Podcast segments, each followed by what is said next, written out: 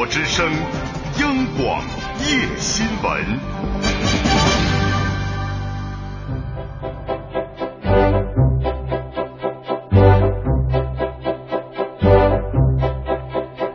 晚上好，听众朋友，现在是北京时间二十一点十分，欢迎继续收听正在直播的中央人民广播电台中国之声央广夜新闻节目，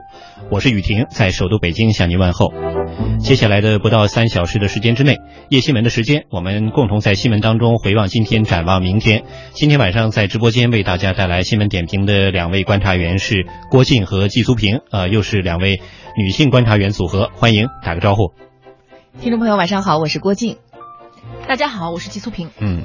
呃，我好像这两期节目都赶上了两位女性观察员搭档啊。对，周六的时候是我和春妹，是吧？你想说的是？是是是，依然感觉到了暖意啊。这两天北京这个降温很明显啊，刚刚过了那咱观察员该不高兴了哈。没关系，他们冷吗？反正我今天赶上了，我就先说。呃，今天又是四九的第一天嘛，天气越来越冷啊。呃，还是要提醒大家注意这个防寒保暖的工作，又快要过年了嘛，千万别让自己这个身体出现不适啊。呃，今天晚上这一个小时之内，熟悉我们节目的朋友应该也很了解。呃，二十一点时段，一个小时内我们要关注一个今日调查的主题。今天我们关注的这个主题内容也和我们的生活息息相关，呃，和我们的这个大政方针之下的民生社情民意有关，说的是市民参事啊。不知道您是不是熟悉这个概念？我相信这两天可能您也通过网络了解到了相关的报道，呃，如果您对这方面的话题感兴趣，也欢迎来到中国之声的实名认证的微博留言，和两位呃女观察员来交流，碰撞一下观点。此刻呢，微博的留言互动题已经发布了，大家可以呃发布您的感受和经验啊。呃，说到这个参事啊，我们还是先来说一下，在各地人民政府的职能部门当中啊，都会有参事室这样一个机构啊，参。参谋的参事事情的事，在这其中任职的这个政府智囊，自然就是为政府部门决策带来帮助和参考的人士。这个参事这个词最早是源于汉朝的，呃，当时这个西汉的著名思想家、哲学家、政治家董仲舒在《春秋繁露·官至向天》中有“备天数以参事，至谨于道之义也”这样一句，其中这个参事啊，就是参与国事政事之意。那么政府参事参与国事政事，建言可直通决策层。不过如今担任这个参事的人是越来越草根，越来越平民化。这两天呢，在刚刚落幕的成都市两会上传来了消息，引发了各界的关注和热议。成都将面向二十一个区市县甄选三名市民参事，这些参事的任期是五年，正式名单可能在春节前后就要公布了。这个成都的市民参事会收集市民的民生、民向和民怨，把来自基层的声音不折不扣的送到党政领导的案头。啊，这个消息的确是成为了网络中大家热议的焦点。市民参事是指政府聘请普通市民作为政府参事，开展参政议政的活动，以更加直接的了解广大群众需求，听取基层意见建议，提高政府决策的针对性和时效性。既然是市民参事，肯定对身份有要求。据成都市民参事制度的策划组织实施者介绍，市民参事的身份要符合三不是：不是党政机关的官员，不是人大代表或政协委员，不是中共党员。直接来说，就是布衣参事、草根参事。同时，成都的市民参事年龄需在三十五到五十岁之间，没有学历限制，并具备一定的文字和语言表达能力。更重要的是。报名者要热心这项工作，并和市民有广泛接触。此外，市民参事并非终身聘用，任期为五年。目前，成都市采取的方式是，先由各区市县推荐人选，经过各地面试初选后，由成都市政府参事室等部门组成的工作小组，对有意担任市民参事的人员进行面试定选。除了市民参事外，成都还将同步选出十三名常规参事。他们将在一批专家和学者当中产生。这个消息一出啊，确实引发了热议。我看有评论指出，知屋漏者在雨下，知政失者在草野。成都这次实施的市民参事制度不失为一种创新，但是能不能发挥应有的作用，恐怕不是仅仅设立这么一个制度这么简单。在地方有关领导真正倾听这个草根市民意见的决心到底有多大？有关制度的执行力有多大？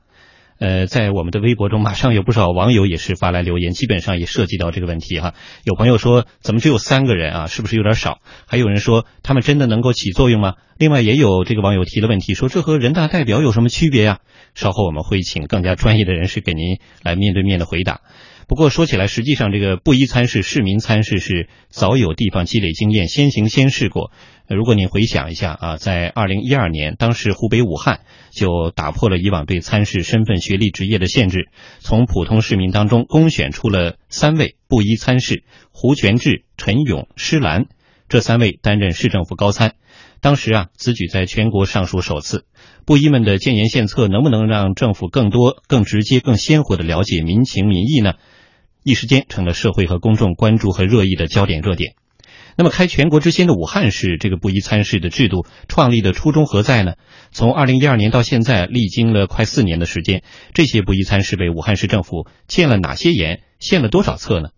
武汉市政府参事室业务处的处长吴远洲今天告诉我们的记者，当初啊，这个设立布衣参事还是市民代表当面向武汉的市长提出来的。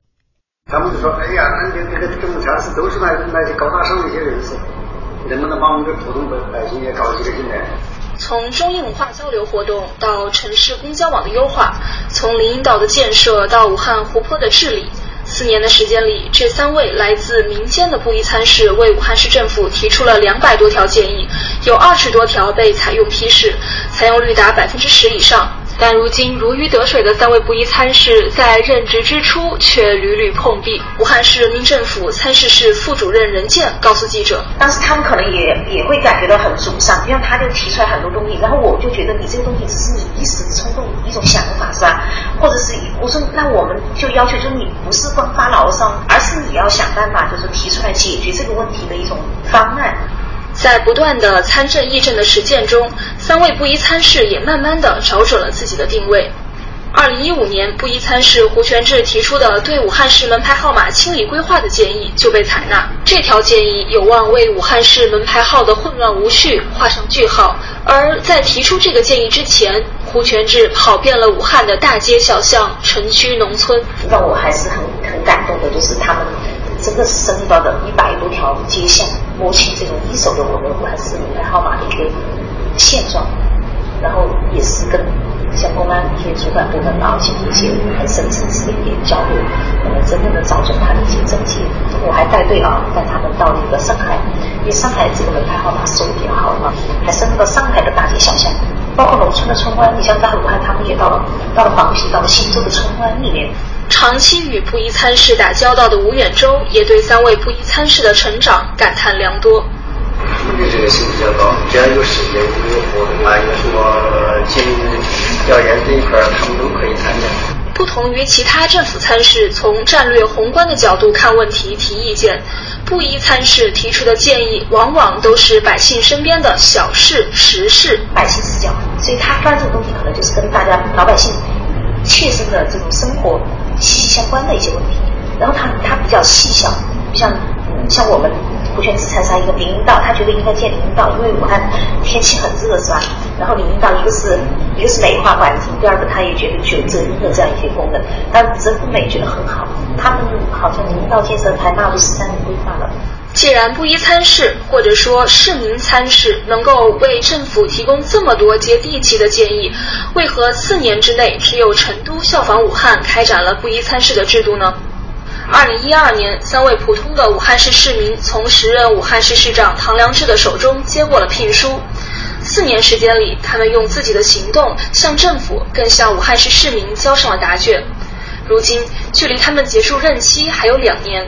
武汉市布衣参事的下一步又将往何处去呢？武汉市人民政府参事室副主任任健表示：“如果是还要选布衣参事的话啊，那么我觉得我们呃不妨这个视野要更广阔。我是觉得这个一些海外的这样一些留学生是吧？一些新兴的这样一些群体，那么我们在这个方面，我觉得是不是也也可以做一些探索？而且就是要更有时代性。”万众创新啊，大众创业，这样一个时代的背景，就是结合的更紧密一些。所以，我一个是选人，那么第二个呢，我就觉得可能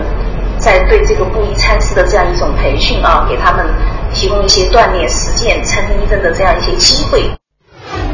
听得出来啊，作为一种补充形式，呃，政府部门智慧、专家智慧加上民间智慧，武汉的市民参事为这个呃公民有序政治参与的探索是取得了一定的经验，未来呢还有计划准备推进。不过，我想对于大多数人来说，这个布衣参事、市民参事，可能还是一个相对陌生的概念，甚至会感觉离我的生活有距离。那么，如何成为这个市民参事，或者是怎样被选拔的，又如何开展工作呢？我们就来连线一位刚才在这个记者报道当中提到的布衣参事。在上个世纪末呀，武汉有一位知名的网友，他的网名叫文霞。一九九九年开始，他就给武汉市长写第一封信，十多年来向政府部门出过不少点子，提了几百条建议，总字数达到了几十万字。他也曾经连续两年被武汉市政府评为武汉市十大热心市民，是名副其实的建言王。在二零一二年五月，他当选为武汉市人民政府参事，这就是从热心市民到布衣参事的武汉市民胡全志。呃，胡先生您好。你好，主持人。嗯，首先我想问您一下，您自己的这个职业是什么？我在技术学院工作，以前就是一所呃技校。啊，那您是应该一位老师哈，我叫您胡老师。呃，叫胡老师 很好。呃，那胡老师最开始您是呃通过什么样的这个选拔，成为了一名市民参事？又是怎么想到呃参与到这个工作当中的？这个就是长期对。社会啊，在城市关注啊，关注民生，关注社会。呃，很早的时候我就比较关心时事政治。呃，一九九九年的时候就开始给这个市长写信，这个建议制定地方法规，控制高层建筑，还有一些关于办好的武汉的浑渡长江结业的活动，嗯，让武汉的青少年能够学会游泳的这样一些建议。哦，呃，就从那个时候起就开始进入参政议政的这个频道。后来就是持续关注社会、关注民生呢，在媒体上发表了不少的建言文章。二零零二年的时候就给市长写信，呃，当时武汉市的这个城市绿化呢不太理想，这个树种啊，这个颜色啊比较单一，我就建议政府啊加强中心城区绿化建设，尝试新建城市小森林。没想到这个建议呢就被被列入到二零零三年政府实践实施，所以就被。呃，政政府和这个报社啊，呃，评为零三年、零四年的呃十大热心市民。嗯。到二零一一年底的时候呢，呃，当时的市长常良志啊，就亲自带领部分这个热心市民代表来参加实践实施完成情况的检查，听取市民的意见。我就有幸呃和他一同参加。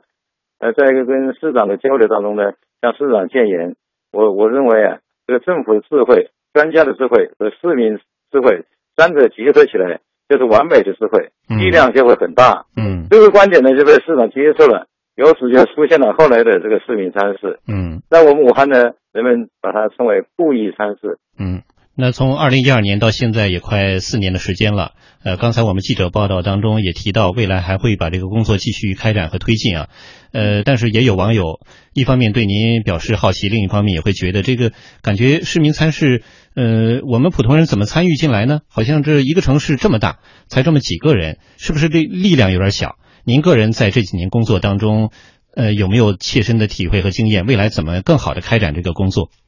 这个工作是这样的。呃，网络我觉得是很好的一个媒体，啊，是一个很好的媒介。我们平时就是在网上收集社情民意，然后有时候到社区去走访市民，就对大家所关注的一些事情，我们进行这个分析、观察、研究、思考，然后再把群众的这个意见呢、这个建言呢，就是通过合理的渠道，嗯，来呃方法方式是很很多的，来向政府进行传递和表达。嗯，就是我一步步走上这个参事的这个道路呢，也是有一些经历。那么这么这么多年来呢，呃，从这三年来的这个参事实践工作当中，我大致统计了一下，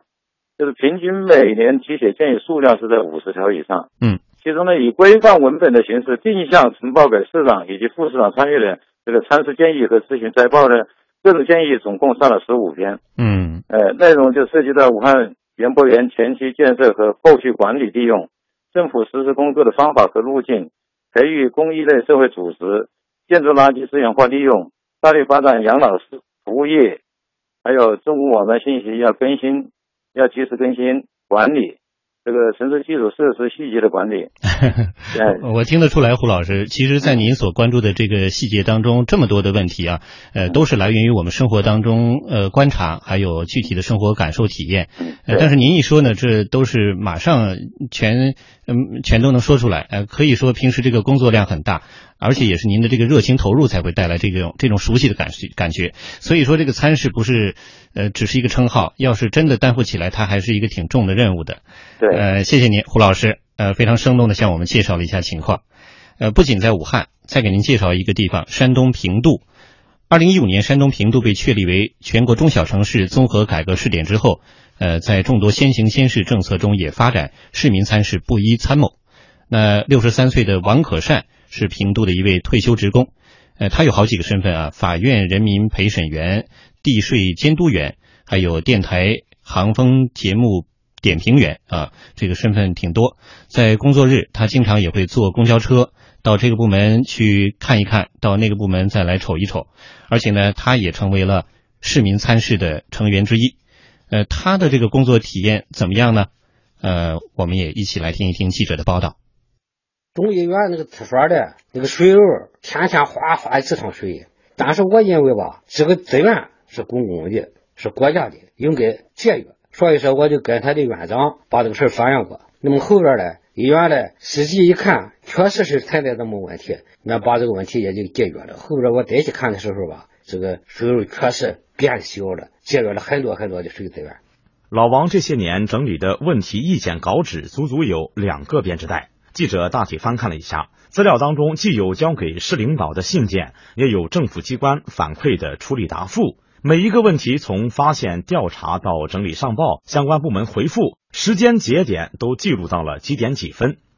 老王觉得，作为市民要有责任心、使命感，应该当好政府的眼睛和耳朵。领导确实他是忙，不发扬不用大领导，就连小领导他也不知道。那么我们发扬了，能解决了。皆大欢喜，领导也很重视这个民生问题，群众的问题啊没有大小，你只要说对了，他们定会为人民服务，定会关心这个问题的。三年里，老王共向平度政府职能部门提了五十三条意见，大到国家政策贯彻实施的进度，小到公园公厕更换灯泡，都得到了对应部门的答复解决。共有四条建议措施，先后被纳入了平度市政府工作报告。和王可善相似，热心市民修卫东连续八年被聘为平度市政府执法监督员。除了不定期对公检法司系统的机构暗访，及时发现问题和亮点外，他通过三年调研提出的关于律师、法律服务工作者有义务到农村为农民普法的建议，得到了平度市政府的高度重视和推广。六五普法期间，平度全市司法宣传迈上了新台阶。平度市政府执法监督员修卫东。我们呢代表群众的呼声，就等于市委市政府叫我们在下面了解民意，对群众反映强烈的热点问题，公检法市部门反映强烈的问题，我们都能带到政法委这边来，叫他们统筹的安排。平度市人社局主导政府职能部门市民监督员的评选管理，他们成立了社会监督管理领导小组，通过一系列措施保障这些市民参事不依参谋的参与力度和效率。好，稍后呢，我们继续为大家来介绍参事这个概念。现在是北京时间二十一点三十分，欢迎继续收听央广夜新闻，来自中国之声，我是雨婷。今天直播间两位观察员郭靖和季苏平，我们刚才用不到半个小时的时间关注了一下这个市民参事啊。这次呢是由成都宣布要面向全市甄选三名市民参事，收集民生民向民愿，把基层的声音送到党政领导的案头。那我们也回顾了一下，较早之前，在二零一二年，武汉已经先行先试，选出了三位不宜参事了。青岛呢也有这样的做法。刚才我们还通过电话连线认识了一位武汉的这个市民参事，听了听他的具体工作。呃，不知道两位观察员怎么看？呃，对于这个市民参事究竟能够起多大作用？他们的这个设立，呃，代表在这个政府的管理也好，还是运行也罢，工作当中有一个什么样的一种改变，或者说未来还能带来什么样一种？可以参照性的思路，呃，郭靖你怎么看？呃，其实我们的这个呃布衣参事啊，说白了其实就是平民参政。嗯，其实这个民意的这个上传下达，包括那个就是这种上下的沟通啊，我们本来应该说有很多的渠道，对，比如说我们的人民代表就应该是我们大家选出来的，对，呃，包括还有那个政协委员哈，还有其他的一些那个参政议政的方式。那为什么我们现在用了，比如说像武汉市，他用了这个布衣参事，呃，这么一个。一一种方式来让一一部分就是无官无职无名的普通人，嗯，能够介入到我们的这个整个参政议政的这个大大事当中来，嗯。首先，我觉得要肯定，就是他关注到了这样一部分人，对。但是从另外一个角度来说，这部分人难道不是我们这个国家当中人数最多的一群吗？对呀。难道这部分人的意见平时没有被传递出来吗？嗯。当然也不是。嗯。你这让我想到，就是呃，有时候我们就是去呃采访这个，比如说两会的时候哈，有时候呃会有一种感觉，嗯，就是我们有一些代表和委员呢，他们非常容易成为各自行业和地区的利益代言人，嗯，就是呃他们其实也是呃很多人也是有一种非常朴素的参政议政的愿望来参与一些国家大政方针的制定的，但是他毕竟呢，比如说我是站在这个。这个这个行业里面，嗯，我是站在这个地区，呃，所以呢，很多时候他可能对这部分更熟悉，所以他就成为这部分利益的代言人。那么这种布衣参事，像武汉市，他用就是开始这个，比如说引入这样的这个布衣参事平民参政呢，实际上我觉得他是就是更直接，但是更另外一个角度来讲，确实存在，呃，现在还只是一个开始。就是人数确实是太少。对呀，我们常常说，呃，高手在民间，但是我们真正对民间的就这种呃这个智慧的收集哈，我觉得我们现在可能还确实做的还不是特别的，不是特别够。嗯，还有一个就是说，呃，我觉得刚才谈到武汉市的这三位参事的他们共同的特点，你可以发现，呃，就是其实他们都是打心眼儿里非常朴素的。就是热心一心的要去做这个公共事务。对，他们在这个自己担任这个参事的这个期间，他没有把这个，呃，当成一个荣誉，嗯，当成一个福利，嗯，而是当做一件事儿去做，嗯，所以他们才会比如说写出十万字的报告啊，然后去提一些呃自己的尽自己的所能去提一些比较高质量的这个建议。对，所以我觉得就是这个，比如说普通人的这种参政议政的热情。是非常值得肯定，也也，就是呃，我觉得是要保护，甚至是要激发的。嗯嗯，另外一方面呢，就是说，呃，毕竟还是刚开始，所以会有人担心说会不会是作秀。嗯，我觉得不管怎么样，开始就好。对，是这样。但是另外一个角度，还是回到最先说的那个，其实我们还是有很多的。人大代表，很多的政协委员，他也他们也应该是代表我们这些大多数的。嗯，是这样。呃，这个问题也是很多网友在留言中关注程度最高的。其实我想，嗯，的确大家有这个共识啊，就是一方面很欢迎，另一方面也会有小的疑惑甚至纠结啊。这个。市民参事他到底设立的意义是什么呢？他们能不能发挥作用呢？另外，发挥的作用到底有多大？等等，怎么样把这个真正的社情民意反映上来，又能够用得上啊？刚才其实，在那个武汉的采访报道当中，我们的记者也采访了相关的这个参事室的领导啊。他说，如果要选这个参事，未来我们还要呃扩大这个视野。呃，开始是从百姓中选，接下来会扩大到这个像海外留学生、新兴的群体做探索，还有就是万众创新、大众创业这些主题也要结合。呃，我觉得这也是一个思路啊。你想，现在其实也已经是网络时代了，如果换一个思路讲，现在其实每个人都在通过网络的这个工具不断的发声，向政府部门建言献策，已经这个渠道问题没有问题了。所以看如何把这些相关的意见有效的纳入进来之后，又能够有效的使用起来。发挥有效的功能，呃，再听一听季素平的观点和感受，特别是听众朋友很多这个疑惑的问题，你怎么看？是这样的，我觉得其实今天我们听到这条新闻，它并不是一个真正意义上的新闻，嗯，因为同样的事情在二零一二年发生过，而且当时非常热，对，这个非常热，而且当时我们中国之声也做过相应的一个报道，对，引发了非常大的一个关注，对，嗯，但是大家有没有想过，其实我们今天。呃，如果没有成都的这件事情，嗯恐怕很多人已经不忘记得 武汉的这件事情了。是，呃，那么为什么会时至今日会出现这样的一个好像看上去非常好的一个政策，但是却没有起到我们想象的那么好的一个效果？我不是说它没有效果，只是说它效果可能没有我们想象的那么好。嗯，我觉得可能它最大的症结呢，就是我们目前在当下究竟是我们。就是表达我们意见的这个渠道太窄了，还是说我们的意见被表达出来之后，在有一些地方没有受到足够的重视，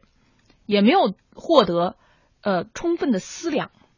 这句话什么意思呢？就是说，呃，其实我们现在这个民众去表达意愿的渠道是很宽的，比如说我们有人大代表，对，有政协委员，嗯他们能够代表民意，嗯呃，承担了这种上情下达、参政议政的一个重任。然后我们还有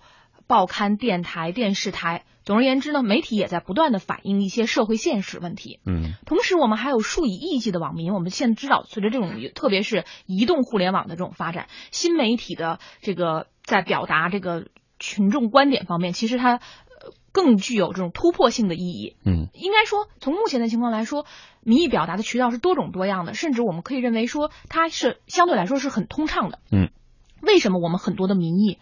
好像没有，就是说没有真正的去起到它应该起到的作用？嗯其实我觉得这个可能才是为什么布衣参事或者我们所说的这种市民参事，它的这个效果不如大家预想的好。也就是说，实际上我们可能有一些地方政府的官员，他们并不是不了解民意，嗯，可能是他们不太就是，即便他们知道这个民意之后，他们愿意去采纳，或者是愿意去研究的这部分。到底有多少？嗯这个才是我们需要存疑的，就是到底这个民意被他收集上来之后，他认真的思考了，然后去改变了，嗯呃，或者说去做一些呃改进，这个他到底有多少？嗯我觉得、呃、可能有一些地方甚至会出现，就是任他风吹雨打，我自岿然不动的这种。那如果要是这样的话，对我们有再多的民意的表达渠道，恐怕他也没有这种效果，它的效果也是存疑的。嗯另外一个呢，就是呃，大家还说到就是关于这个布衣参事的问题哈，就是说布衣他非常强调的一点就是说，它来自于民间，嗯，来自于草根，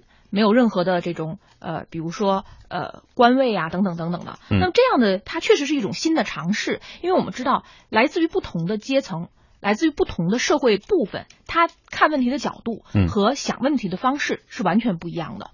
所以他们肯定能够给我们的这个，比如说建言献策啊，呃，提供很多很多不一样的角这这种角度和嗯信息的含量。嗯但是这并不意味着说什么呢？就是我们的专业参事，嗯或者专业的这样的一些人，他们就不需要了。对的，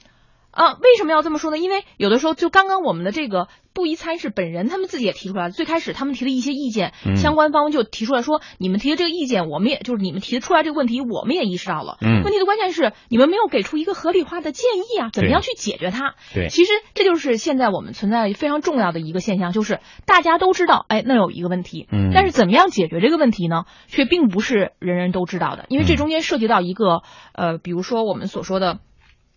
呃，就是专业问题。嗯举个例子吧，比如说我们说要把人口疏散出去，大城市有问题哈。嗯。那你把它全都疏散到了一个地方，你会发现这地方可能会出现交通问题。嗯。所以它就变成了一，就是你解决一个问题，但是你又不同不能同时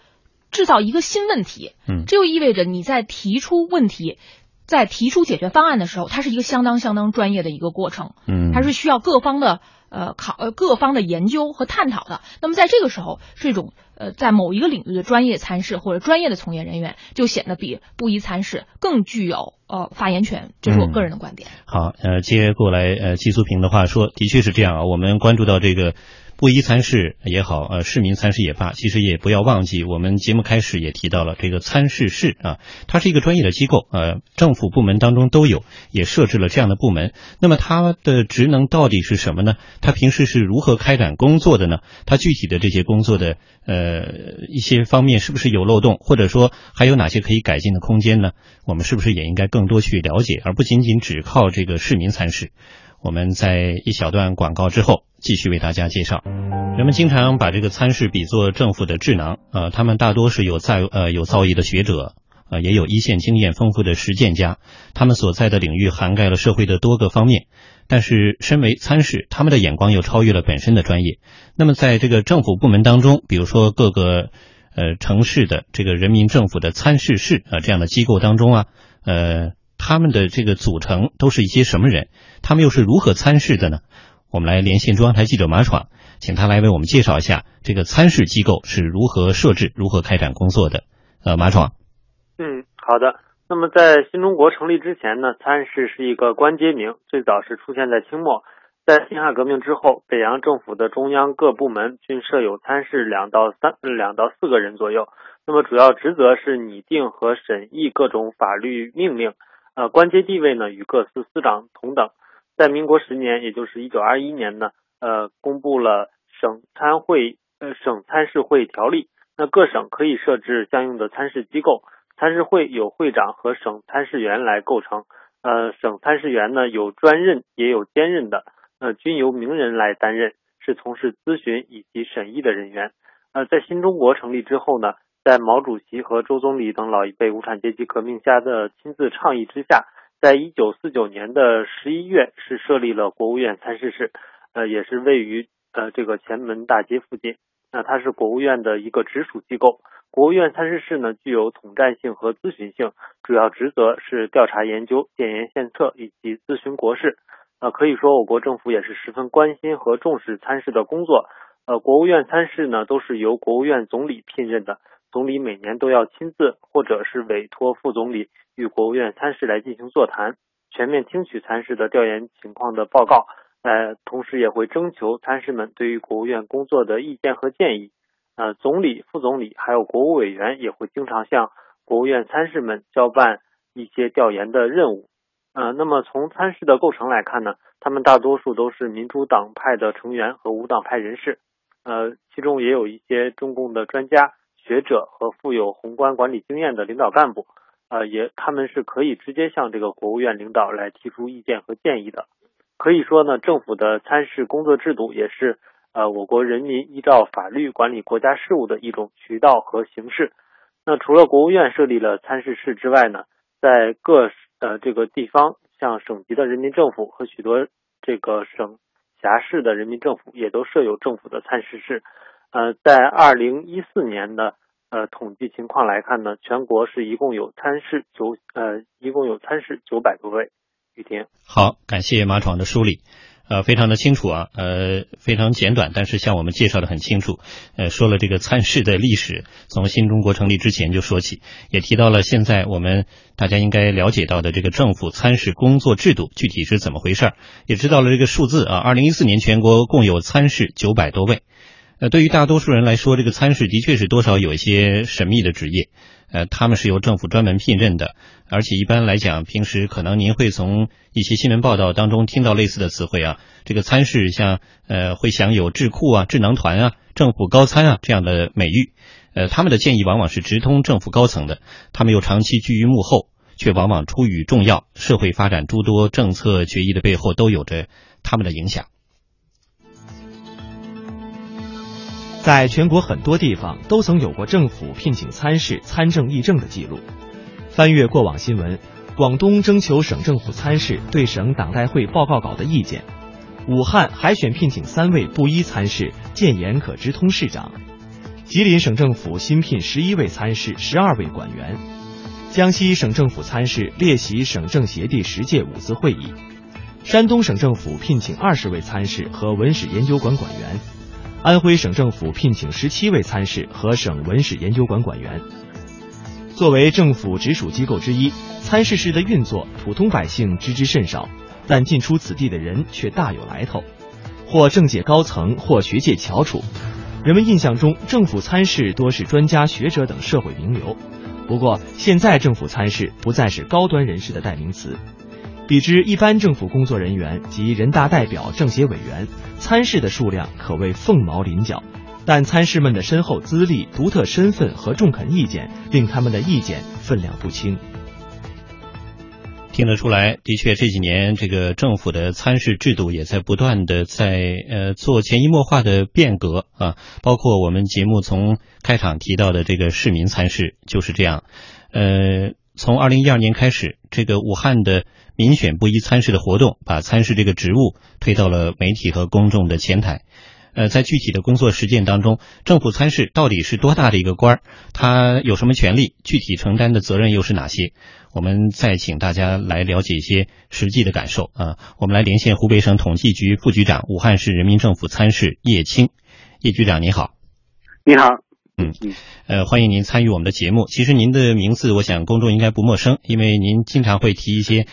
公众很关注的这个民生问题。我也注意到这几年来，您在担任这个参事的这个职务的过程当中，也提及了一些具体问题，比如说晒三公经费啊，呃，包括呃一直以来您所关心的公车改革，呃，这些都贯穿着民生，还有就是民生的概念主题、具体问题。第一个民生呢是。人民的民生活的生，第二个民生就是人民的民声音的声。那您觉得，无论是这个市民参事也好，还是政府部门参事也罢，如何真正实现呃参与到这个政府的有效决策当中，又怎么来避免制度执行不足或者是不到位？嗯，呃，就是在没有这个布衣参事之前呢，啊，就是有的布衣参事以前，原来这个参事这种结构啊构成呢，就相对来说。比较高大上一些啊，刚才也说了一些呃，民主党派专家学者啊，或者是党政机关的这个呃退休之后的领导啊，那么他们这一批人提的问题呢，可能是比较宏观的或者比较长远的啊，比如说我们武汉市参事室呃提过一个很重要的就是这个建议，就是说武汉的周边啊，武汉地区为什么钢构产业啊不能够很快的发展起来啊？因为有武汉钢铁厂。呃，像这样的一些这个钢构产业发展的是严重不足啊，就是很多这个单子是被很远的一些企业拿去，啊，那么像这样的企业提出来以后呢，马上就受到政府的重视，哎，它确实在武汉的产业结构里面，我们缺乏一种钢材的深加工，啊，所以这样的一个呃这样的一个参事建议提上之后，很快就得到采纳，所以这就是很典型的一个呃地区这种经济的发展啊，大的问题应该怎么走。哎，那么有了这个布衣参事以后呢，啊，像包括我在内，我们很多原来的参事就觉得眼睛一亮啊，就他们三位进来之后，完全改变了，呃，比如说我们参事提意见、提建议的一些规则啊，或者改变了我们那些原来一些这个视野啊，就这三位进来之后，他们是等于是贴着啊贴地气进来的，嗯，所以他们每次跟他们交流，跟他们讲一些，那他都是非常具体。啊，甚至讲到某一个巷子啊，某一个什么这个历史的文物要怎么保护，现在这些我们都不太清楚啊，所以我就说这一部分进来之后，他一下子就把这个呃参事这种工作就接地气了，嗯，然后给这个民生啊就呃有机结合起来，因为他们嗯就说他们很多的时间花在参事的工作上。嗯，那这个跟我们原来参事不太一样，我们可能原来有很多工作，像我说我在统计局啊，还有或者在在其他地方还有一些事，所以我们可能投入到参事里工作，呃，就说不一定很多啊，或者是顺便我们在研究一些经济发展的时候，哎，觉得哪一个建议很适合武汉的发展，然后把它改变一下，就成为一个参事的意见。但是他们完全不同，他是从老百姓呃这个老百姓中间走出来的，所以他们每提一些建议。啊，刚才我也听到了，就是说提了两百多条啊，他们三个人，对，那么他 那么完全是从啊他们身边的人，呃这些建议，或者他从住到啊到了这个城市啊那个时候开始就关注这个城市的一个啊方方面面的一些变化，嗯，所以他才会提出这么多啊这个很接地气或者是很具体的。这样的一些建议，嗯。啊，我听得出来，您是呃从这个政府部门的工作人员的角色角度，包括您自身也担任这个政府的参事啊，这个角度，呃，还是能够从这个市民参事这方面获得一些经验的，获得了帮助。对，呃，今天我们直播间两位女性观察员啊，她们也都有在武汉工作学习过的经历。呃，郭靖也有问题要问您，呃，郭靖，呃，叶局长您好，你好，你好，我们认识很多年了，呃，我好像是很早。采访您的记者，最早采访您的记者，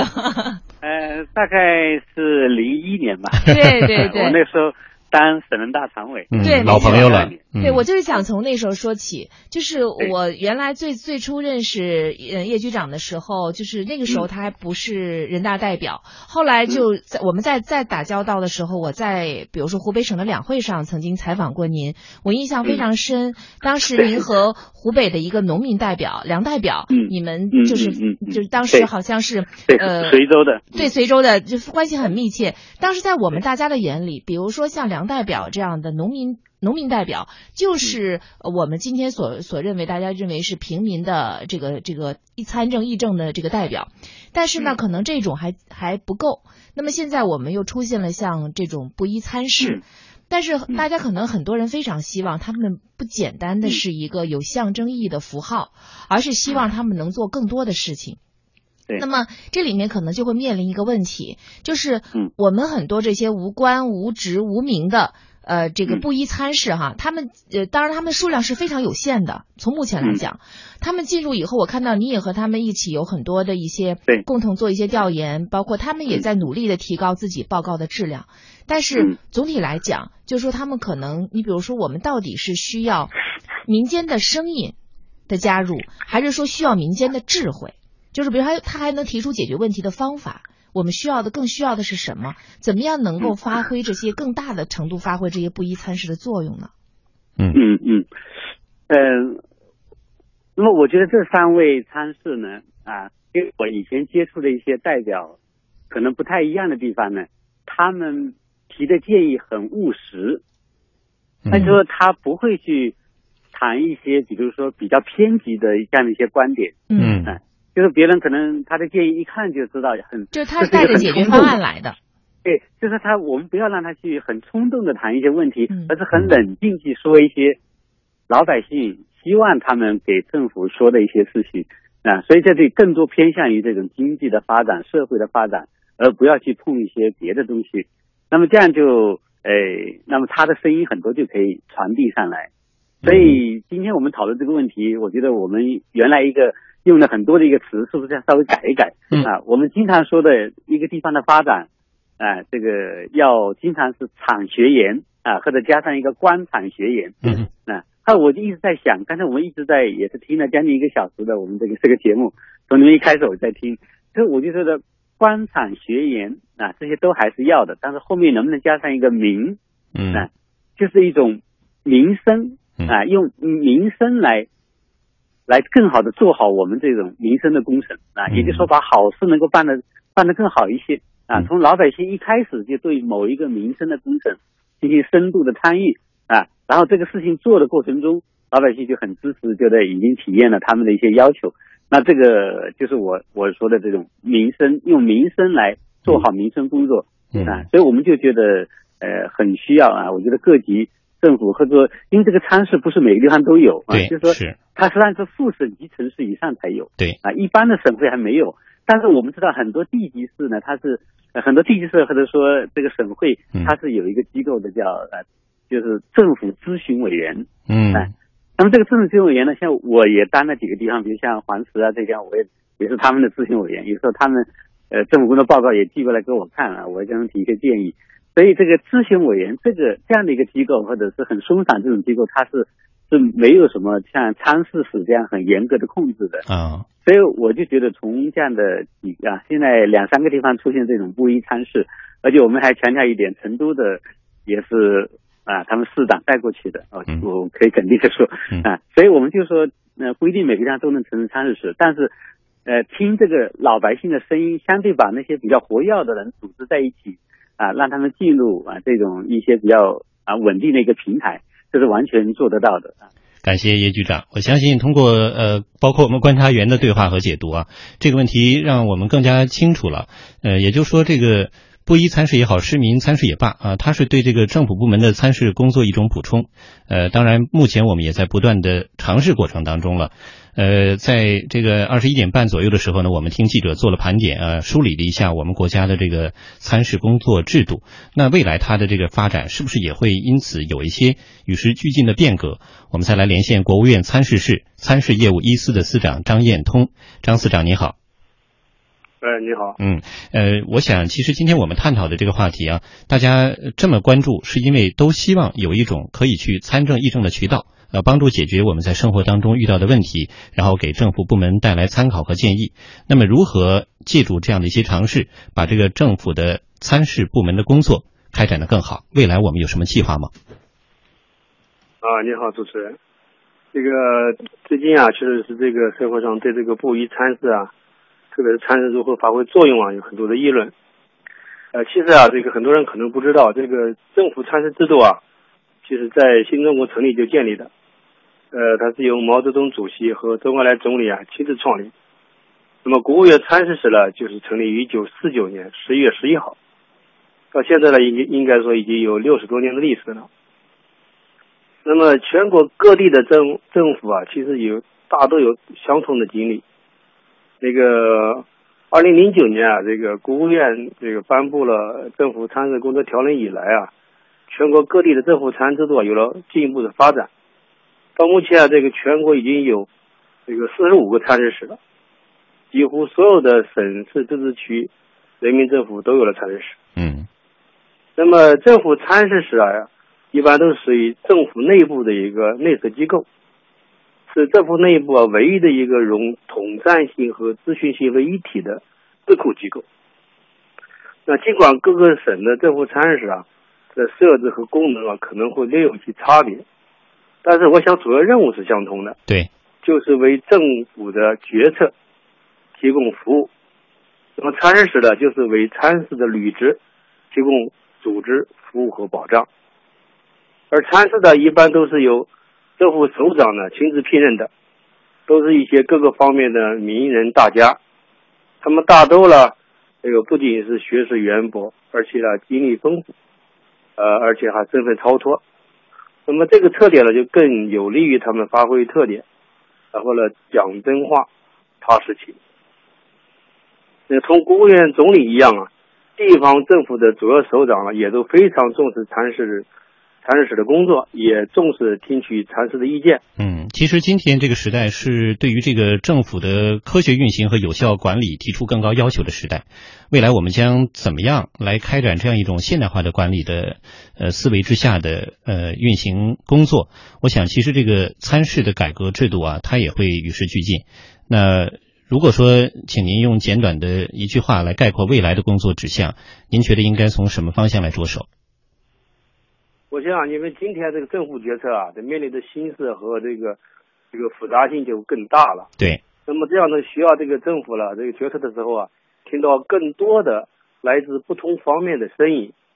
那么具体到参事室啊，国务院参事室，我们也也在呢，也在认真落实党中央、国务院的一些要求。嗯。积极推进啊，这个新时期参事工作的一些创新。